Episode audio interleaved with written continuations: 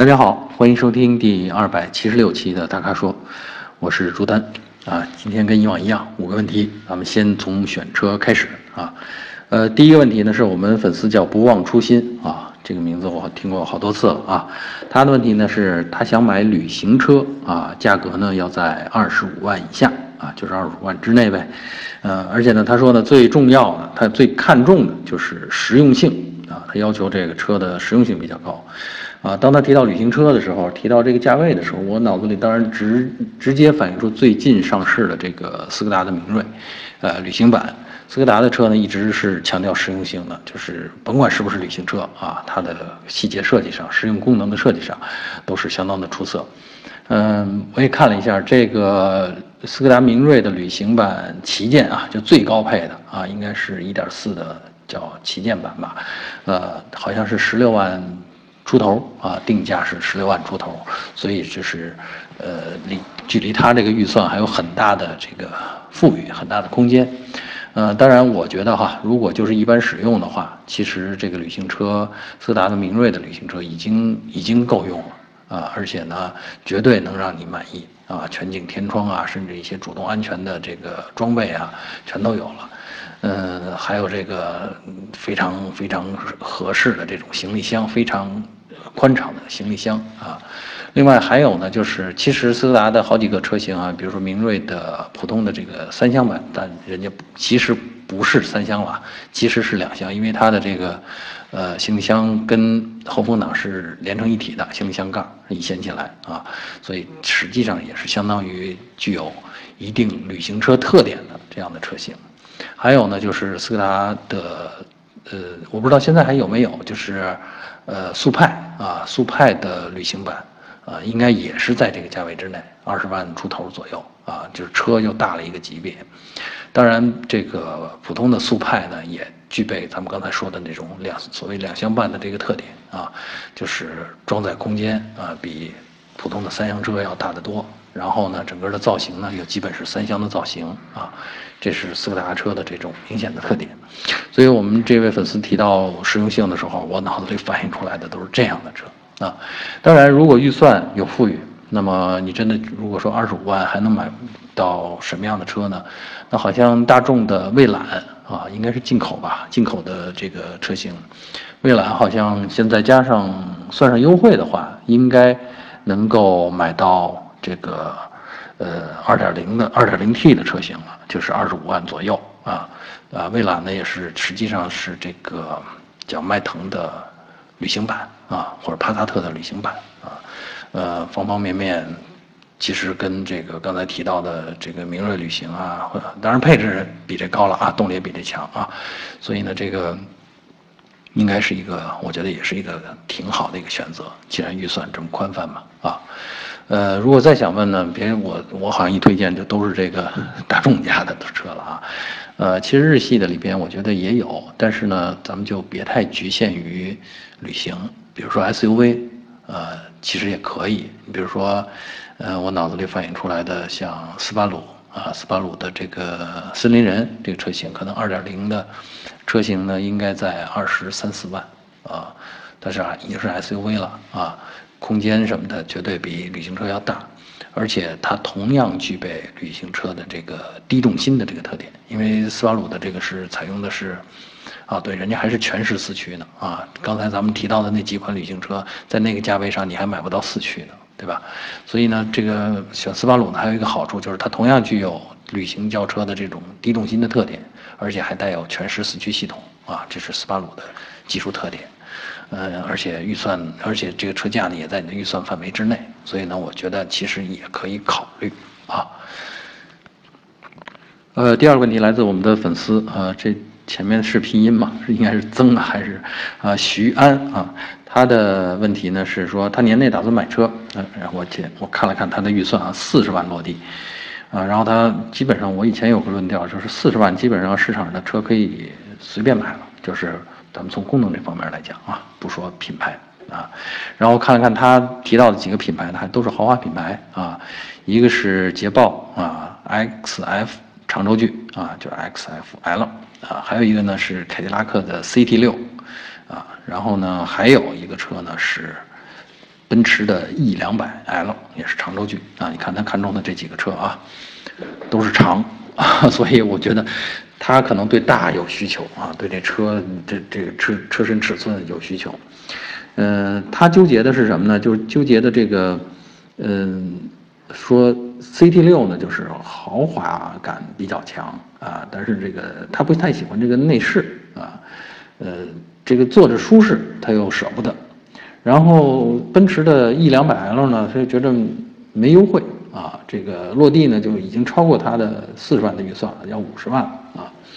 然后再看捷豹呢，捷豹呢好像又纠结呢，就是说，哎，年内好像这个比这个 XF 小一点的 XE-L 好像也会发布啊。据我们所知，当然不一定有那么快，但是应该已经箭在弦上了啊。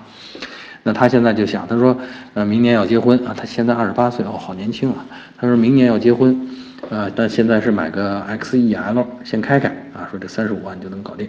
或者是买个四十万落地的这个 iXF-L 啊，或者是 CT 六，还是说咬咬牙一步到位来个五十万的奔驰 E 长轴距，啊，这挺有意思啊。这个，你看他提到的这几种东西呢，基本上代表了英式豪华。美式豪华以及德式豪华，然后呢，他的这这个这个纠结呢是说我我要不要？实际上他纠结的是我要不要一步到位。呃，我还真的建议，呃，我们这位粉丝，既然你才二十八岁，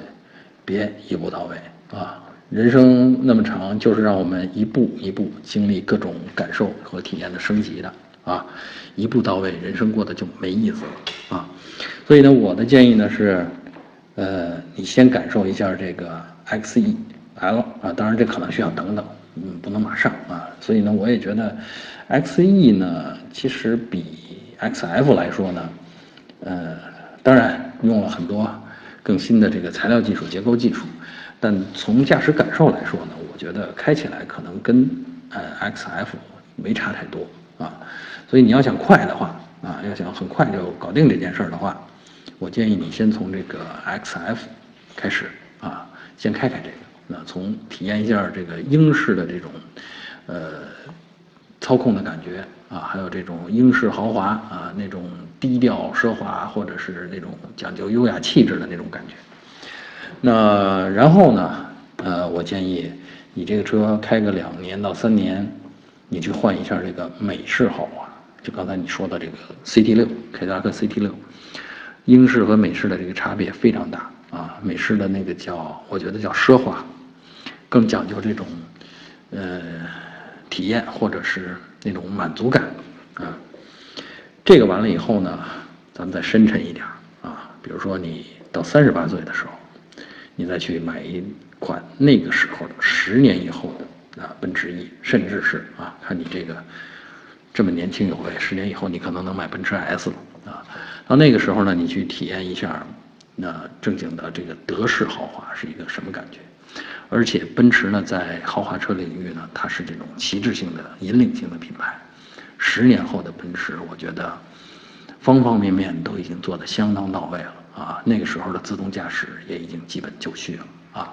所以呢，我建议你的这个选车路线，也就是现在先来一辆捷豹啊，开个三五年，再换一个。看三五年可能短了点吧，开长一点，六七年，然后再换一个美式再开开。不过六七年以后，CT 六是不是还在不好说了啊？然后再开几年美式，再从美式换到这个奔驰上面去啊。所以我给你设计的这十年来的路线大概是这样的啊，希望你去感受一下呗啊。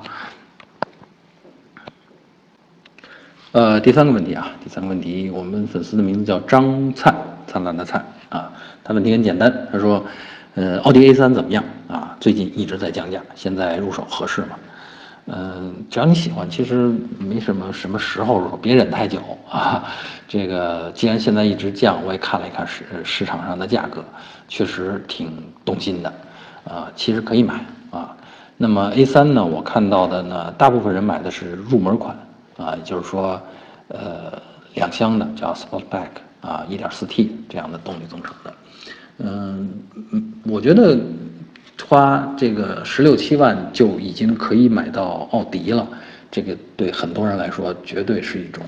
强烈的冲动啊。那么我也看到这个从销量上看，确实入门车型的这个最受欢迎啊。你可以想象，很多人是冲着这个奥迪的牌子去的啊。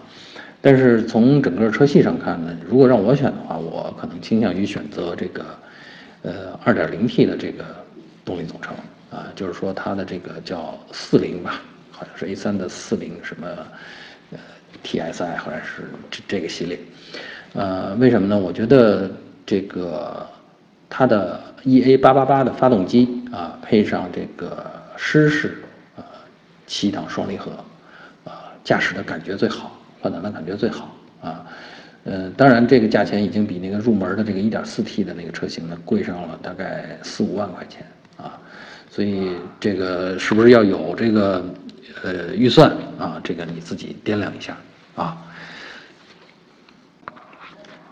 呃，第四个问题呢是我们粉丝泡泡他问的啊，他的问题呢就是关于领动啊，现代领动和这个吉利帝豪 GL。说这两个车相比哪个好一点？另外呢，他想问这个领动里边的哪个版本，也就是哪个车型是最值得买的啊？先说总体感觉啊，我觉得领动和帝豪比呢，其实两个车的基本素质差不太多啊。因为帝豪、吉利这几年的这个进步非常明显，车开起来的感觉，我觉得真的不在现代领动之下啊。那差别在哪儿呢？可能是。在我看来，就是外观和内饰呃设计上的一些细节，只是设计上的啊，它显得不是那么协调啊。领我现在说的是帝豪啊，帝豪 GL 跟领动相比，细节上还显得美观呃差一点啊，嗯，不太有的地方不太协调啊。至于功能上，其实都没啥问题啊。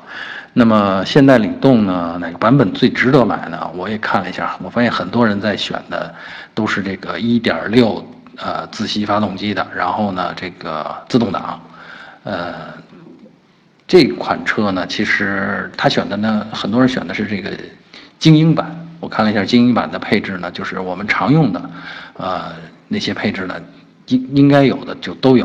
了啊，呃欠缺的呢，只是一些高档化的。这种，比如说感应式的这种行李箱盖啊，啊，或者可以加热的这种后视镜啊，这样的，呃，就是稍微豪华一点的这样的配置呢，就是欠缺一点，呃，所以我觉得啊，这个如果花个十万出头的话，买这个领动的精英版啊，一点六自吸发动机的领动的精英版，还是挺划算的啊。呃，最后一个问题啊，来自我们粉丝，名字叫 Smile 小宁啊，微笑的小宁，他的问题呢是偏技术啊，他想问一下涡轮增压和机械增压的加速特性有什么区别？另外呢，他还想问，他说为什么平常的车型当中啊，也就是说现在的车型当中，这个涡轮增压发动机要多于机械增压的发动机？哎，其实这后边这个问题是个好问题啊，但是咱们先从他前面的那个问题说。那涡轮增压呢和机械增压的加速特性呢，就是因为涡轮增压只是只是到了这个排气有一定能量，就是说发动机的转速达到一定水平以后啊，通常是在一千五百转左右啊，就是你发动机的呃曲轴转速达到了这个范围之后，它的增压才能上来，增压的效果才能出来啊，因为它是靠发动机排出的废气来推动涡轮，然后让涡轮的进气端。来压缩，呃，吸入空气的啊，呃，机械增压就不同了。机械增压呢，是因为有一个皮带直接跟曲轴相连，所以只要曲轴开始转动，增压器就开始转动了。那当然也不是说，这个转速很慢的时候增压效果就能出来，但基本上从几百转它就开始有增压的效果了啊。那所以呢，导致的结果呢，就是说，呃，涡轮的这个呃扭矩呢来的要晚一点。啊，它通常呢，就是说你在中低转速下，那扭矩的效果不明显，啊，到了高转速的时候，通常到这个两千转、三千转的时候，啊，这个扭矩的峰值啊，才大量的扭矩才涌现出来。啊，我以前经常跟大家说这种涌浪的感觉啊，当然这个这种感觉上，各家也有各家的调教啊，这个可能这个阀门打开的程度不一样啊，或者这个泄泄压点的早晚设计的不一样。那通常呢，大众呢，大众家的呢，在这上面做的就是涌浪感最明显啊，有一个明显的扭矩平台，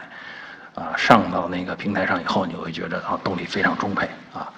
呃，如果换成做机械增压呢，其实就没有这样的一种明显的平台的感觉啊。呃，你会觉得发动机呃的功率比较充沛，但随着油门的这个往下踩啊，这个。动力输出呢是线性的，基本上呈线性的，啊向上增长啊，发动机会变得比较强力，但不会出现那么明显的涌浪感啊，这是机械增压的特点啊。呃，还有呢，我们这一位粉丝啊，刚才说的这个问的这个好问题，为什么现在用涡轮增压的多，用机械增压的少啊？其实呢，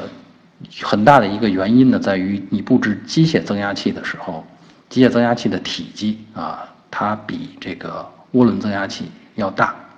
啊，通常机械增压器会布置在这个 V 六发动机、V 八发动机这样的微型的，就是两排气缸的这样的发动机上面，它布置在两排气缸的中间，发动机的顶部。但如果你要是用一个四缸，那其实这时候的这个呃增压器就比较麻烦了，就布置起来比较麻烦了，因为它还要靠皮带连到发动机的曲轴上面。在一个四缸发动机的一侧，通常是进气这一侧啊，你要装很多附件啊，发动机比如空调啦，呃，发电机啦，啊，甚至水泵啊，比如说这些啊，具体看看这个发动机的设计是什么样啊，然后呢，再装下一个体积比较大的增压器，机械增压器，这就相对的困难了啊，呃，所以呢，通常咱们大家。看到涡轮增压器比较多的原因，是因为现在的四缸机小排量的技术更加普及啊，在四缸机上使用涡轮呃增压器，比使用这个机械增压器，这个整体从工艺成本上讲要便宜啊，要简单啊，所以呢，这就是咱们大家目前看到的这种原因啊，看到这个呃现象的原因啊。好，以上就是本期大家说的全部问题。那欢迎大家继续在我们的微信公众号和微社区中向我们提问。如果您想了解更多的汽车资讯和导购信息，请持续关注我们的微信公众号和车评网。我们下期节目再见。